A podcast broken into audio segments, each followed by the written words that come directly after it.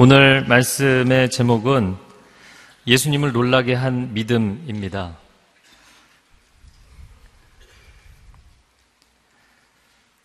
어, 사실 이 백부장의 믿음이 참 크고 놀랍고 도전이 될 만한 어, 모범이 될 만한 어, 그런 믿음입니다. 근데 저는 이 백부장을 보면서 믿음뿐만 아니라 세 가지 우리가 도전을 받고 배우기를 원합니다. 첫 번째는 진정성이 있는 삶이고요.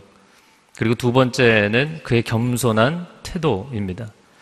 그의 진정성과 겸손이 바탕이 되어 그가 믿음의 고백을 지었다라고 생각이 됩니다. 그래서 세 부분으로 나눠서 보기를 원합니다. 1절부터 3절의 말씀을 보면 예수님은 평지 설교를 마치고 가버나움으로 이동하셨습니다. 이 가버나움은 갈릴리 호수의 북서 해안에 위치를 한 도시로서 예수님의 갈릴리 사역의 중심지가 된 곳입니다. 그것에 로마 군대가 주둔을 하고 있었는데 이 로마 군대를 이끄는 백부장이 있었습니다. 백부장이기 때문에 백명의 예, 군사들을 휘하에 두고 있는 장교입니다. 근데 이 로마 장교의 영향력과 권세는 당시에 상당했을 것으로 생각이 됩니다. 왜냐하면 팔레스타인 전체가 로마 제국의 통치하에 있었기 때문이죠. 그래서 그 제국의 전권을 위임받아서 치안을 유지하는 책임을 맡았던 사람, 백부장입니다. 그래서 그가 하지 못할 것이 없고 그가 이루지 못할 것이 없는 그런 상황입니다. 근데 오늘 본문 1절에 보면 그런 백부장도 할 수 없는 일이 있었다라는 것이죠. 그것은 자신이 신임하는 종 하나가 중병에 걸려서 죽을 위기에 처해 있는 것이었습니다. 그런데 그 중병에 처해 있는 종을 향한 이 백부장의 태도를 보면서 저는 사실 첫 번째 충격을 받았습니다. 왜냐하면 그 당시에 종은 주인에게는 재산 이상의 의미가 없어요. 그 종이 하나 죽으면 그냥 새로운 인력을 하나 드리면 되는 거예요. 숫자로 대체될 수 있는 개념인 것이죠. 단순한 노동력에 불과한 것입니다. 그런데 이 백부장이 게다가 이방인이 그 종을 대하는 태도가 우리에게 상당한 충격을 줍니다. 왜냐하면 그 종을 살려내기 위해서 최선을 다해요. 그 종을 살려내기 위해서 몸부림을 칩니다. 아, 오늘 본문에 말씀해 보면 2절에 그 백부장의 상황을 객관적으로 설명하는 2절에서는 종 하나가 병이 들었다 이렇게 표현을 했죠. 이 종은 헬라어로 둘로스입니다. 그 노예라는 뜻입니다. 말 그대로 그냥 노예예요. 그런데 그가 친구들을 보내서 자신의 말로 예수님에게 고백을 하는 장면에서는 다른 표현을 쓰는데 7절 하반절에 보면 제 하인이 나갈 것입니다. 하인이라는 이 단어는 파이스라는 단어인데 그 단어는 아이라는 뜻이에요. 제 아이가 낳을 것입니다. 종을 자기 아이처럼, 자기 아들처럼 생각했어요. 어, 그러한 태도로 그 시대에 종을 대하는 사람이 과연 몇이나 됐었겠는가. 이 사람의 태도가 놀랍다 생각이 됩니다. 얼마 전에 노예 12년이라는 영화를 봤어요. 상당히 추천할 만한 영화라고 생각이 됩니다. 1841년 미국에 솔로몬 노섭이라는 흑인이지만 자유인인 사람이 노예상들에게 속아서 인신매매를 당해 미국 남부의 모카밭에 팔려가게 되죠. 그리고 12년 동안 짐승과 같은 삶을 살게 됩니다. 자신이 법적으로 자유인이라는 걸 증명할 길이 없는 거예요. 그런데 영화가 거의 끝나갈 무렵 두 시간이 넘게 정말 고통당하는 모습만 보여주다가 마지막 부분에 한 캐네디언 캐나다 사람인데 베스라는 사람이 나타나서 임금을 받고 일을 하는 이 백인이 솔로몬 노섭의 주인과 설전을 벌이는 장면이 나와요. 노예 제도는 잘못된 것이다. 흑인이든 백인이든 하나님이 동등하게 만드셨다라고 당당하게 이야기를 하는 거예요. 그 시대적으로 이야기하자면 게다가 그 노예를 부리는 것이 너무나 당연시되던 남부에서는 받아들여지기 힘든 얘기를 하고 있는 것이었죠.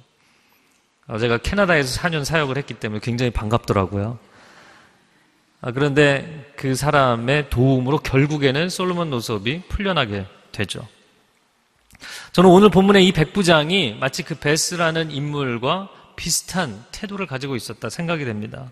백부장은 계급이나 인종이나 지위를 넘어서서 사람을 그냥 사람으로 대할 줄 아는 인간성이 살아있는 사람, 진실성이, 진정성이 살아있는 사람이었다는 거예요.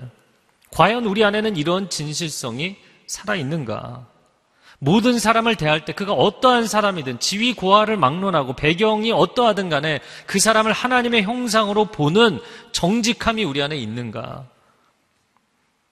우리나라, 우리 민족, 이 한민족은 역사적으로 강대국들의 틈바구니에서 많은 고통을 당했죠. 일본의 만행에 절규해야 했던 아픔의 역사를 가지고 있습니다. 지금도 미국이나 유럽 등지에 선진국이 많이 나가 있는 유학생들과 이민자들은 그 땅에서 사실 인종차별을 하지 못하도록 법적으로 돼 있지만 알게 모르게 인종차별을 당하는 그 아픔을 호소하고 있습니다. 어느 나라, 어느 민족보다도 약소국의 서름과 아픔을 아는 우리나라 사람들이 이 땅에 찾아온 외국인 노동자들을 얼마나 차별하고 학대하고 착취하는지 몰라요. 기독교, 기독교 역사를 볼 때 사람을 사람으로 대하는 이 인간성과 진실성이 결여가 됐기 때문에 기독교는 수많은 죄악을 저질렀어요. 십자군 전쟁, 중세의 종교 재판과 마녀 사냥, 수많은 사람들 정치적으로 걸림돌이 되면 거기에 몰아넣어서 다 죽였어요. 이 중세의 교회가 앞장서서 저지른 죄악입니다. 나치의 세계 전쟁, 유대인 학살, 독일 교회들이 지지했어요. 보네퍼는 그것으로 인해서 매우 고통스러워했죠. 미국의 노예제와 인디언 학살, 미국이 인권을 오늘날 세계, 세상에서 세계에 이야기하고 있지만 사실은 저는 캐나다에 살아봐서 아는데 원주민 인디언들을 무참히 고통스럽게 죽였어요. 교회가 이 일에 있어서 미국 교회, 캐네디언 교회들이 어, 그런 정치적인 역할에 하수인 역할을 했어요. 오늘날에는 기독교 근본주의와 이슬람 근본주의가 충돌을 해서 9.11 테러 이후에는 전 세계가 테러의 위협 가운데 노출되어 있습니다. 세계의 가장 큰 위험 요소가 된 것이죠. 우리가 받아들이기 힘들겠지만 오늘 적어도 이 누가복음의 저자인 누가는 진실성을 유지하고 있는 이 이방인을 들어서 진실성을 상실해버린 신앙인들에게 경고의 메시지를 하고 있는 거예요. 이 백부장을 보십시오. 그는 자기 종을 그냥 숫자의 개념에 불과한 그 종을 인간적으로 대우했을 뿐만 아니라 5절에 보면 유대인들을 사랑했다 이렇게 돼 있어요. 당시 로마 제국이 전 세계를 통치하면서 가장 골치 아픈 민족이 이 유대 민족이었어요. 가장 반란을 많이 일으키고 폭동을 많이 일으키고 이 종교적인 자존심과 독립심이 가장 강한 동네 이게 팔레스타인입니다. 그래서 거기에 배치를 받아서 근무를 해야 된다는 건 아주 피곤한 일이었어요. 그런데 그 로마의 백부장이 그 유대인들을 사랑했다는 거예요. 사랑할 뿐만 아니라 그들을 위해서 회당을 지어줬어요. 회당은 유대인들의 민족적 종교적인 그 자존심이고 자립심이에요. 그런 아지트 역할을 하던 곳입니다. 근데 당시의 시대 상황을 놓고 볼 때 성경학자들은 어떻게 해석하냐면 이걸 무슨 돈으로 세워주냐는 거죠. 결국 자기의 개인 재산으로 회당을 지어줬어요. 저는 이 사람을 보면서 종을 자기 아들처럼 받아들이는 사람, 그 골치 아픈 유태인들을 자기가 사랑할 이웃으로 받아들이는 사람, 그냥 있는 모습 그대로 받아들이는 거예요. 한 단계 더 나아가서 하나님의 아들 예수 그리스도를 자신의 인생의 문제를 해결해 주실 구원자로 받아들이는 사람, 매우 정직하고 진실한 사람이기 때문에 주님을 받아들일 수 있었던 거예요. 지난주에 담임 목사님 메시지 가운데 페르손 과 페르소나지, 이 불어로 그 사람이 있는 그대로의 인격과 그 사람의 사회적인 역할에 대해서 말씀을 하셨어요. 오늘날 세상은 사람들을 대할 때 그 사람을 있는 그대로 그냥 존재적으로 대하는 것이 아니라 그 사람의 사회적 역할로 대하는 거죠. 아, 내가 좀 조심해야 될 힘이 있는 사람이냐, 아니면 내가 무시해도 상관없는 사람이냐. 그런 사회적 역할론으로 모든 걸 해석하는 거예요. 사람을 사람으로 대하지 않는 것이죠. 회사에서는 내가 상사니까 무조건 내 말을 들어라. 가정에서는 내가 부모니까 내게 순종해야 된다. 내가 부자니까, 내가 강자니까 내 앞에 고개를 숙여라. 그럼 교회에서는 어떤가? 교회도 마찬가지죠. 교회는 어떻게 보면 더 심해요. 내가 목사니까, 내가 직분자니까 내 말대로 돼야 된다. 우리는 언젠가부터 역할 놀이극에 빠져 있는 것입니다. 누가복음 6장에서 우리가 보았던 위선자라는 표현이 연극 배우라는 뜻이었죠. 사람을 사람으로 보는 것이 아니라 있는 그대로 보는 것이 아니라 각각 가면 무도회를 하고 있는 거예요. 오늘날 이 현대는 그 어느 시대보다 역사의 어느 시대보다 인권에 대해서 많이 이야기하는 시대이지만 현대인들은 인간성 자체를 상실해 가고 있어요. 어찌 보면 내면적으로 이 존재의 본질 안에서 인간성을 상실하기 때문에 제도적으로 인권을 보장해야만 되지 않는, 보장해야만 되는 몸부림을 치고 있는 것이 아닌가. 제도가 없어도 인간성이 살아있으면 사람을 사람으로 대할 수 있어요. 그러면 교회는 어떤가? 크리스찬들은 어떤가? 부와 성공과 명예를 위해서 아니 그것이 하나님의 영광을 위한 것이라는 미명하에 약자와 빈자와 나그네를 등지고 외면한다면 우리는 교회 놀이에 빠져 있는 것이죠. 세상이 이해할 수 없는 야 교회는 정말 희한한 연극을 하고 있다 이렇게 보이는 것이죠. 우리는 가면을 다 벗어야 합니다. 진실성을 회복해야 되고 인간성을 회복해야 합니다. 있는 모습 그대로 나 자신을 볼 수 있어야 되고 있는 모습 그대로 다른 사람을 받아들일 수 있어야 돼요. 제가 휴머니즘을 얘기하는 게 아닙니다. 하나님이 처음 인간을 만드신 그 존귀함 그대로 내가 다른 사람 받아들일 수 있냐는 거예요. 어, 사역을 많이 하고 이렇게 설교를 하다 보면 교회 성도님들이 축복합니다 그러면 축복을 받으십시오. 아멘. 목이 터져라 얘기해요. 근데 제일 싫어하는 메시지 중에 하나가 뭐냐면 회개하라는 거예요. 회개하라. 그럼 절반은 고개를 숙여요. 한 4분의 1은 저를 째려봐요. 아멘은 거의 없어요. 왜? 내가 이미 성도가 됐는데 지금 무슨 얘기를 하는 거냐? 내가 지금 회개하고 교회 다닐 군번이 아닌 거예요. 저에게 하나님이 참 그 특별한 은사를 하나 주셨는데 저는 아주머니들을 전도하는 은사가 있어요. 참 아주머니들을 굉장히 잘 전도합니다. 근데 난 크리스찬에게 죄에 대해서 설명하고 모든 사람은 죄인이라고 얘기해 주잖아요. 그럼 어떤 사람들은요, 눈물을 줄줄 흘리면서 내가 죄인이라고 고백해요. 나는 내가 바르게 살아야 되는 것을 알면서도 그렇게 하지 못하는 나는 내 생각조차 내가 실행할 수 없는 나는 죄인입니다. 나는 구제불능의 인생입니다. 하나님의 은혜가 필요합니다. 그래서 오히려 넌 크리스찬들은 회개의 메시지를 받아들이는데 크리스찬들은 안 받아들여요. 내가 지금 그런 메시지 들을 상황이 아니다. 나는 은혜가 필요한 사람이다. 회기는 원치 않고 은혜만 원하는. 제가 언젠가는 정직이라는 제목의 책을 쓰고 싶어요. 어, 사실 다 준비는 해놨는데 사람들이 그다지 달가워하지 않더라고요. 정직하면 내가 죄인이라는 걸 인정하게 돼 있고, 정직하면 회개하게 돼 있고, 정직하면 신이라는 존재를 인정하지 않을 수가 없어요, 인간이. 정직하면 그 정직한 사람의 마음에 하나님의 진리를 받아들이게 됩니다. 객관적 차원의 진리를 받아들일 수 있는 주관적 성품의 그릇을 우리는 정직이라고 부르는 거예요. 사람의 성품이 바른 것, 바른 성품, 정직이죠. 이 바른 성품, 정직을 가진 사람이 바른 말씀, 진리를 받아들이게 돼 있어요. 내 마음이 삐뚤어져 있는 사람은 진리를 받아들이지 못해요. 여러분, 십자가의 진리, 복음의 진리를 받아들임으로 하나님의 자녀가 된 줄로 믿습니다. 그런데 그 이후로는 마음이 이상해지는 거예요. 오히려 이런 나은 크리스찬들에게 저는 진실성을 잃어버린 크리스찬들보다 진실성이 남아있는 넌 크리스찬들이 영적 성장을 훨씬 잘하는 걸 많이 봤어요. 두 번째, 우리가 백부장에게 도전을 받아야 될 부분이 있습니다. 그것은 겸손입니다. 4절 말씀해 보면 장로들이 예수께 와서 간곡히 부탁했습니다. 이 사람은 선생님이 그렇게 해 주실 만한 사람입니다. 백부장을 아는 유대 장로들이 발벗고 나서서 도와줍니다. 예수님께 와서 이 사람 꼭 도와줘야 되는 사람이라고. 예수님이 아무 말 없이 동행하셨어요.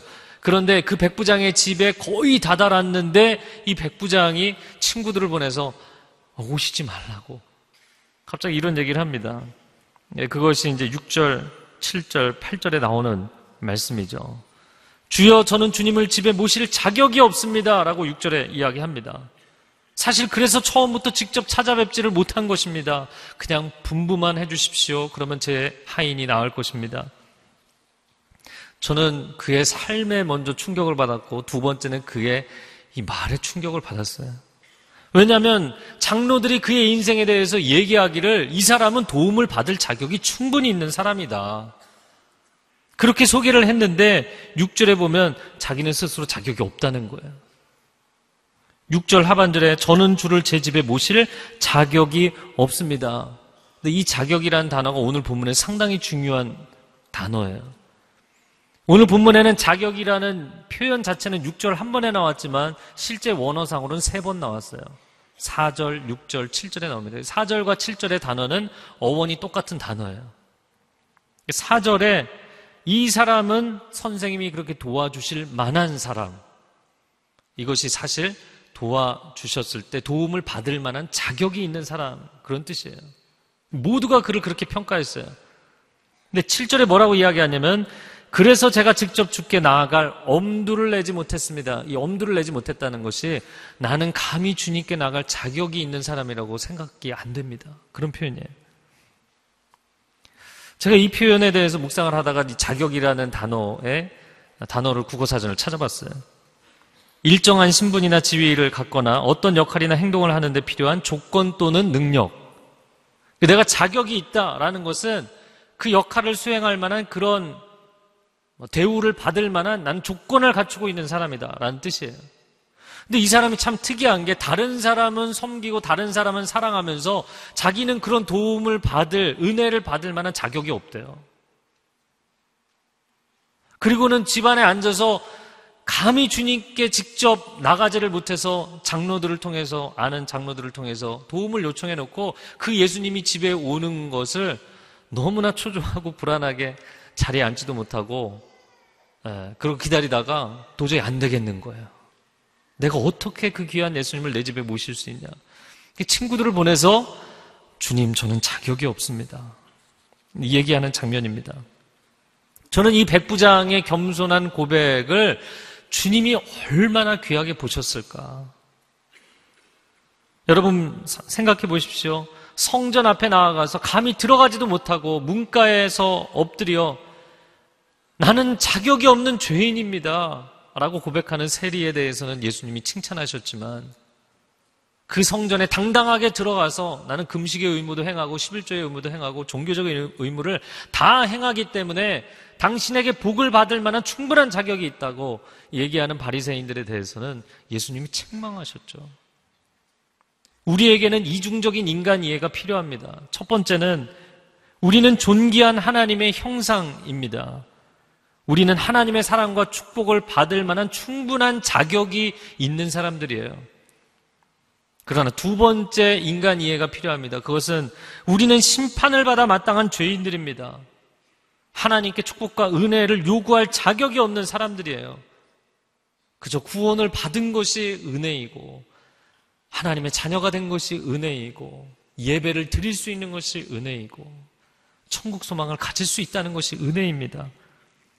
근데 문제는 뭐냐면 자격이 없는 죄인들이 하나님의 자녀라는 자격을 얻은 이후로 이 자격증을 너무나 생각 없이 자주 꺼내는 거예요.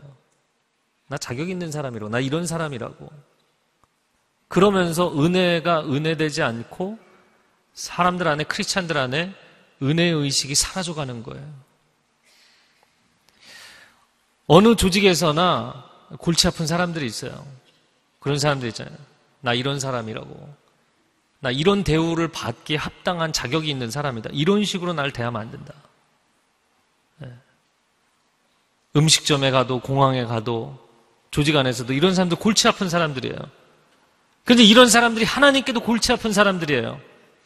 하나님의 은혜로 구원은 해 주었지만 그리고 나서는 하나님을 피곤하게 만드는 사람들. 우리가 처음 하나님의 자녀가 된 것 전적인 하나님의 은혜입니다. 그런데 그 은혜에 대한 감격과 눈물은 어느 순간 사라져버리고 하나님께 얘기하는 거예요. 하나님 도대체 내 아버지가 돼서 나한테 해준 게 뭐가 있냐? 내가 기도하는데 왜 빨리빨리 안 들어주냐?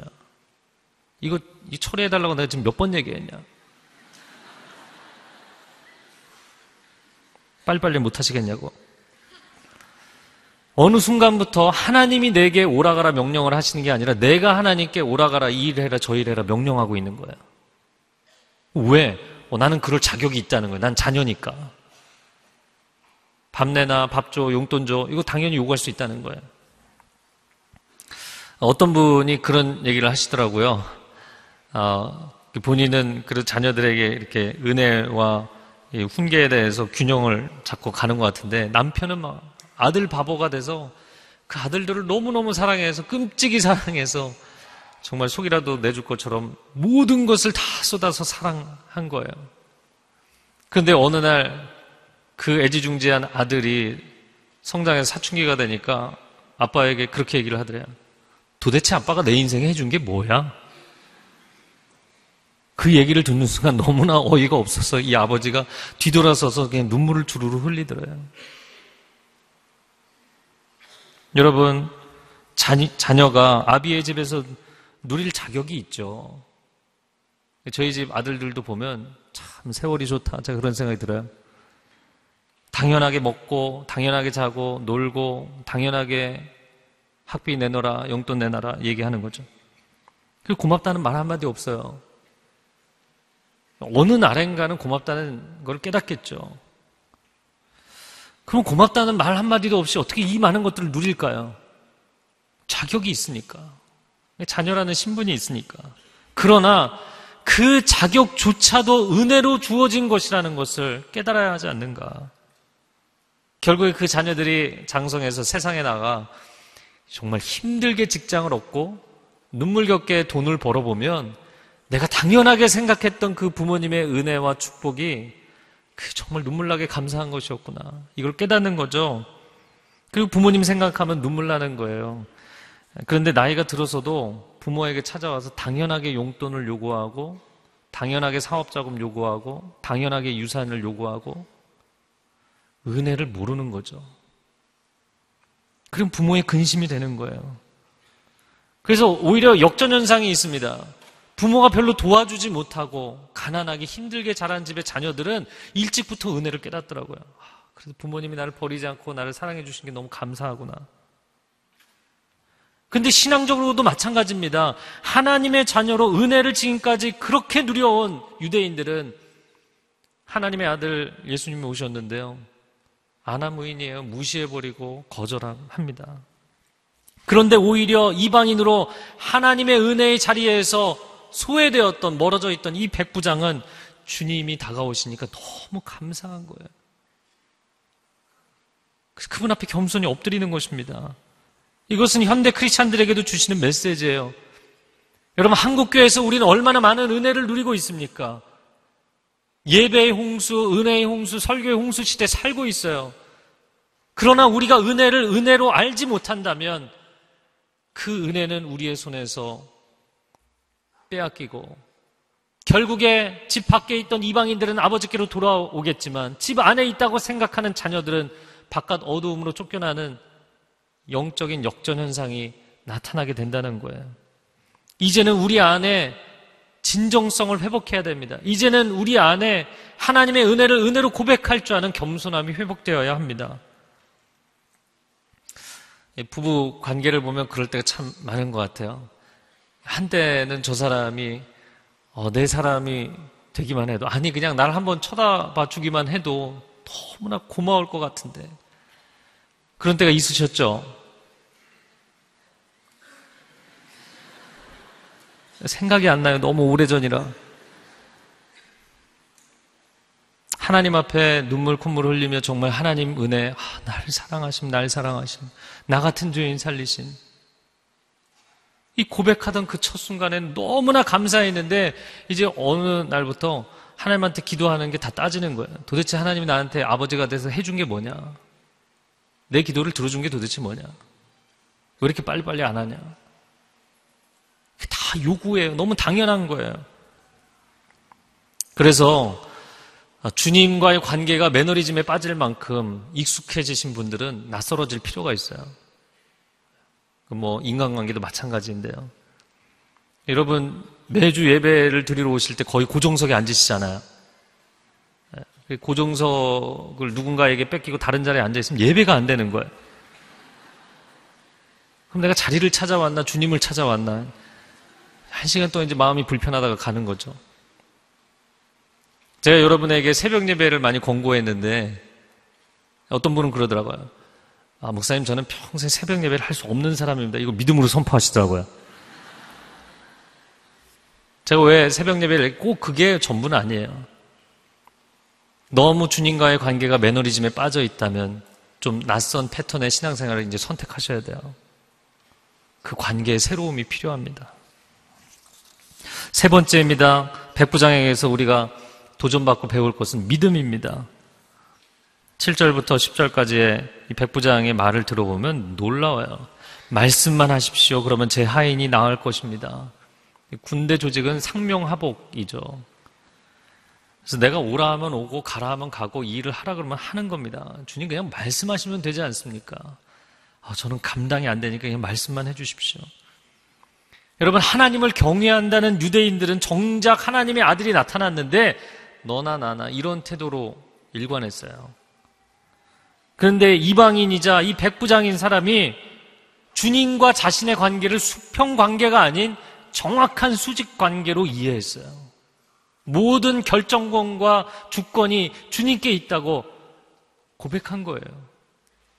사실 이 백부장의 믿음은 제발 내 종이 나왔으면 좋겠다 이런 간절함 때문에 억지로 자기 자신에게 밀어붙이는 믿음이 아닙니다.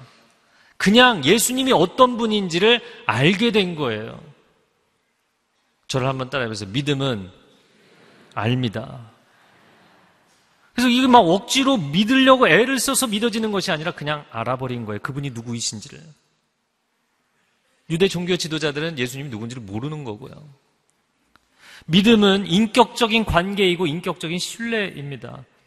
그래서 믿음은 내가 갖는 것이고 내가 표현하는 것이지만 사실은 믿음의 대상인 상대방이 내게 주는 것이에요. 그래서 일반적인 표현에도 믿음을 주는 사람, 믿음을 주는 기업이라고 표현하잖아요. 성경에도 똑같이 표현합니다. 에베소서 2장 8절에 보면 믿음은 하나님의 선물이다. 라고 이야기를 하고 있어요. 왜 그러냐면 믿음이라는 것은 상대방이 믿을 만한 구석을 보여줬기 때문에 자연스럽게 일어나는 반응인 거예요. 믿음은 리스판스, 반응이에요. 주도적으로 내가 뭘 하는 게 아니에요. 그래서 하나님은 믿부시다. 하나님은 믿부신 분이다. 라는 표현. 영어로 이야기하자면 God is faithful. God is trustworthy. 라고 표현을 할 때는 하나님은 우리에게 믿음을 주시는 하나님이시다. 라는 표현입니다. 사람은 아무리 믿음직한 사람일지라도 결국에는 실망감을 안겨주게 돼 있어요. 왜? 완벽한 사람이 존재하지 않기 때문에. 그러나 우리가 믿는 하나님은 신실하신 하나님이신 줄로 믿습니다. 신실하신 하나님. 실수가 없으시고 변개치 않으시고 한 번 약속하신 것은 영원까지 지키시는 하나님이세요. 그렇기 때문에 믿음이라는 것은 어 내가 믿어야 돼 믿어야 돼 이렇게 세뇌를 한다고 믿어지는 게 아니고요. 그리고 종교적인 용어를 표현할 때 이게 막 발음이 세지는데 믿습니다. 이렇게 막 발음을 세게 한다고 믿음이 세지는 게 아니에요. 믿음은 살아계신 하나님, 신실하신 하나님, 그 자비하심이 무궁토록 변치 않으시는 하나님을 인격적으로 만날 때 자연적으로 일어나는 반응이에요. 와, 하나님 이런 분이시구나. 그걸 딱 아는 순간 믿음이 생기는 거예요. 그 믿음은 하나님이 주시는 것이기 때문에. 그래서 여러분, 믿음을 억지로 키우려고 애를 쓰지 마시고요. 살아계신 하나님, 좋으신 하나님을 인격적으로 만나시기를 바랍니다. 저는 그 워낙에 생각이 많고 생각이 복잡한 사람이었어요. 그래서 생각하느라고 생각하고 앉아있느라 아무것도 못했어요. 아무런 아웃풋이 아무런 표현이 아무런 실행이 없는 인생이었어요. 그러다가 어느 날 주님을 인격적으로 만나고 제 인생은 180도 바뀌었어요. 제 인생에 놀라운 확신과 믿음과 열정과 실행력이 생기기 시작했어요. 그리고 그때 깨달은 게 있습니다. 아, 내가 왜 지금까지 아무것도 못하고 이러고 살았나. 이 세상의 상대적인 존재들이 줄 수 없는 절대적인 신뢰의 그 안정감에 대한 목마름이 제 안에 있었더라고요. 이게 무슨 얘기인지 아시겠어요? 그 누구를 만나도 100%내 인생을 보장해 줄 사람이 없더라고요. 내 부모조차도. 그리고 그렇게 판단을 하고 있는 나 자신조차도 내가 나를 믿을 수가 없더라고요.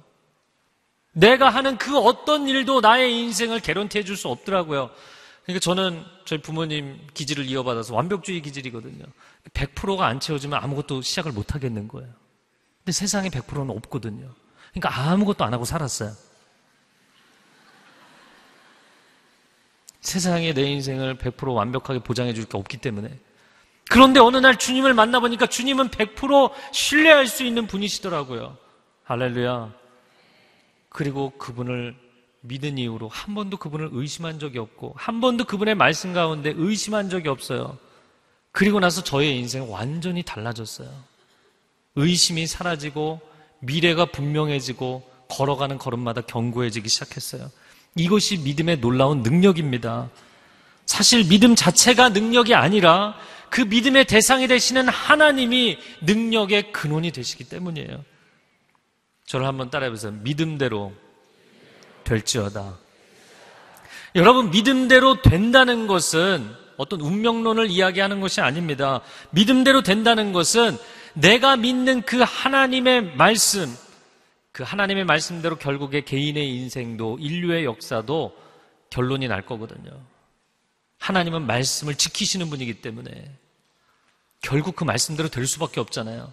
그래서 내가 말씀대로 된다라는 것과 그 말씀을 믿기 때문에 믿음대로 된다는 것은 동의어가 되는 거예요. 내가 하나님의 말씀을 철저히 신뢰하면 그리고 내 인생을 그 말씀의 기초에서 살면 아, 모바일 선전 가운데 생각대로 T라는 그 선전 문구를 보고 저는 또 한 가지 은사가 이렇게 묵상하는 은사니까 오, 저 표현은 사람에게 쓸 수가 없는데 감히 사람에게 쓰다니 하나님께만 쓸 수 있는 표현이죠. 생각대로 다 되고 말씀대로 다 이루어지는 존재는 하나님 외에는 없어요. 뭐 인간도 거의 테크놀로지가 그 정도까지 비슷하게 갈 수는 있죠. 그러나 그게 가는 게 꼭 좋은 건 아니에요. 왜? 인간의 생각은 악한 부분도 상당하기 때문에. 악한 생각대로 되면 세상은 엉망이 되는 거예요. 하나님은 온전히 선하실 뿐만 아니라 그 선하신 그분의 생각과 그분의 말씀을 100% 실현할 수 있는 능력을 갖고 계신 분이세요. 할렐루야. 그 제가 놀라운 걸 한 가지 발견한 것은 그런데 그분의 생각과 그분의 뜻, 그분의 말씀과 나의 생각, 나의 의지, 나의 언행이 비슷해져 가는 싱크로율이 높아져 갈수록 내 인생도 내가 생각하는 대로 되어져 가기 시작하더라고요. 그러면 그냥 내 마음대로 된다는 뜻이 아니라 내가 그분의 뜻과 그분의 말씀을 신뢰하고 내 인생을 거기에 올인하기 때문에 결국 그분의 말씀대로 모든 게 되게 돼 있거든요. 근데 나는 그분의 말씀을 신뢰하거든요. 그러면 내가 믿는 대로, 내가 말하는 대로 인생이 되어가기 시작하더라고요. 그 전혀 다른 차원의 인생을 살게 되는 거예요. 할렐루야. 우리 인생이 늘 갈등하고 어려움을 겪는 것은 이 머릿속에 생각하는 것과 실제 삶이 다르다는 거예요. 머리로는 아는데 삶으로 되지 않아요. 이 암과 삶의 부조와 모순, 괴리, 그것으로 인해서 존재의 분열을 날마다 겪으며 사는 겁니다. 나는 내가 말한 것조차 지키지 못하고 내가 생각한 것조차 이루지 못하고 그러면요 나중에는 생각이 실타래처럼 엉켜버려요. 제가 늘 그런 삶을 살았기 때문에 굉장히 잘 알아요. 아무것도 행동으로 표현이 안 되고 이루어지는 것 없이 그냥 여기서 생각이 꼬이기만 해요. 그 생각이 많다고 생각에 질서가 있거나 생산성이 있는 것이 아니거든요. 그런데 이 생각이 하나님의 진리라는 하나님의 말씀이라는 궤도 위에 딱 얹혀지는 순간 하나님의 말씀은 이루어지게 돼 있거든요. 내가 그 말씀의 기초에서 생각하기 시작하는 순간 그 생각이 삶 가운데 다 표현되기 시작하는 거예요. 그리고 인생은 전혀 다른 차원의 능력을 체험하게 되는 것이죠.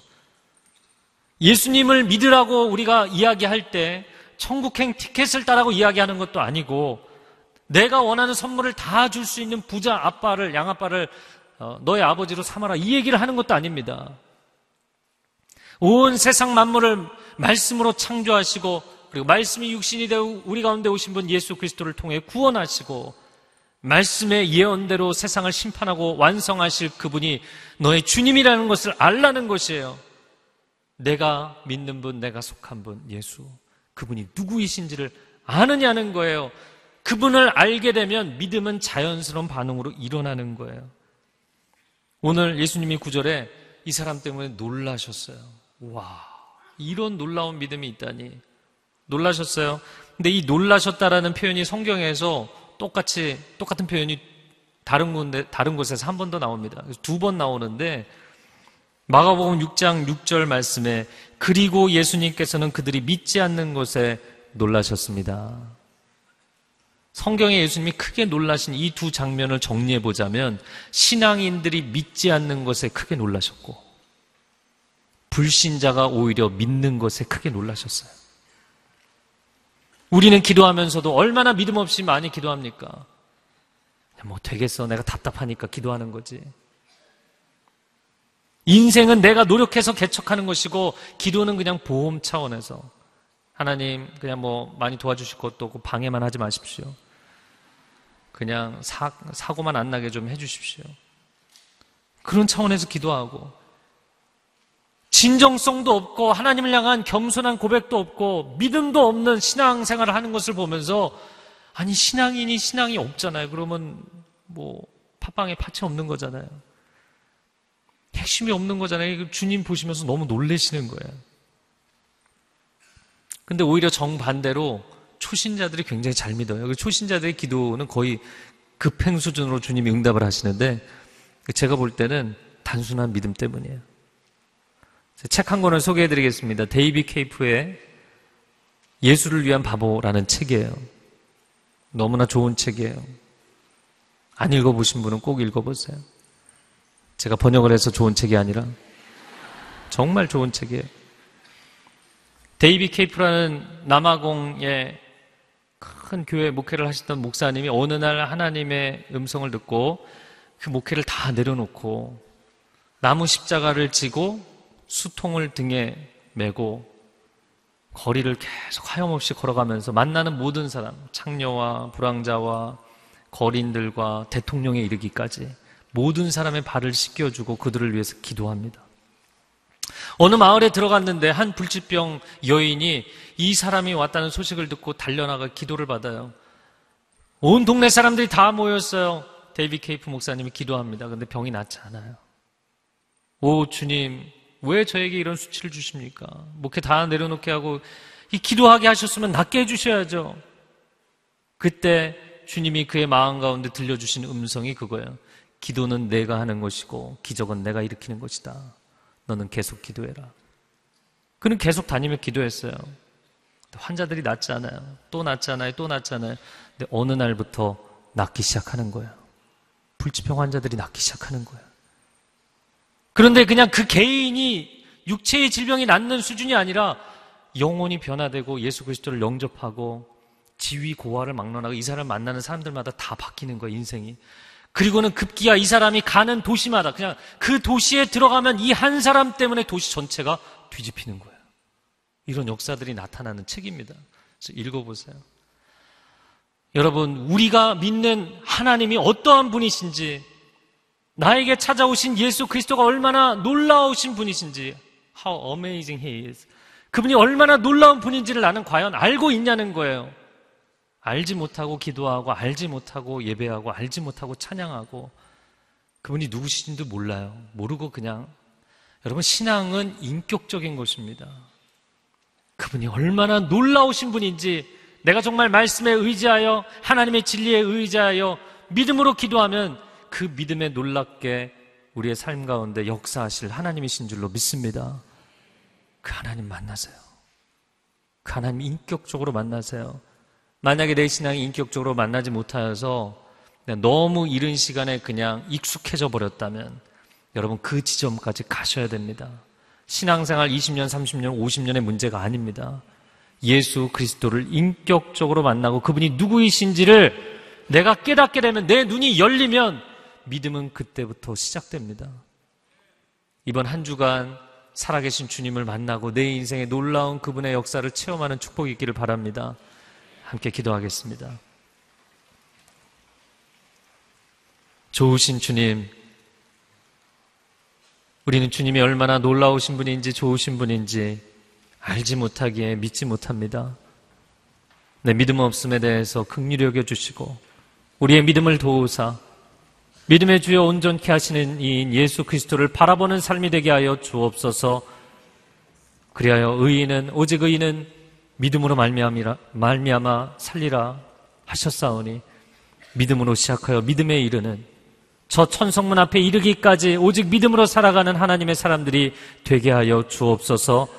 예수님의 이름으로 기도합니다. 아멘. 영하 10도의 매서운 바람이 부는 날, 손님이 찾아오셨습니다. 올해로 여든 둘.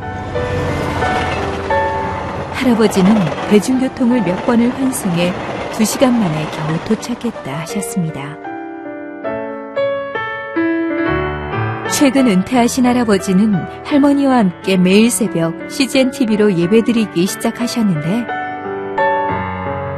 예상치 못한 돈이 생기자 CGN TV에 헌금하기로 결정하셨던 것입니다. 송금하셔도 괜찮은데요. CGN TV의 은혜가 너무 커 땅 밟게 하는 마음으로 직접 왔습니다. 할아버지의 귀한 걸음에 큰 용기를 얻습니다. CGN TV는 생명을 살리고 무너진 예배를 세우는 더욱 든든한 예배처로 서겠습니다.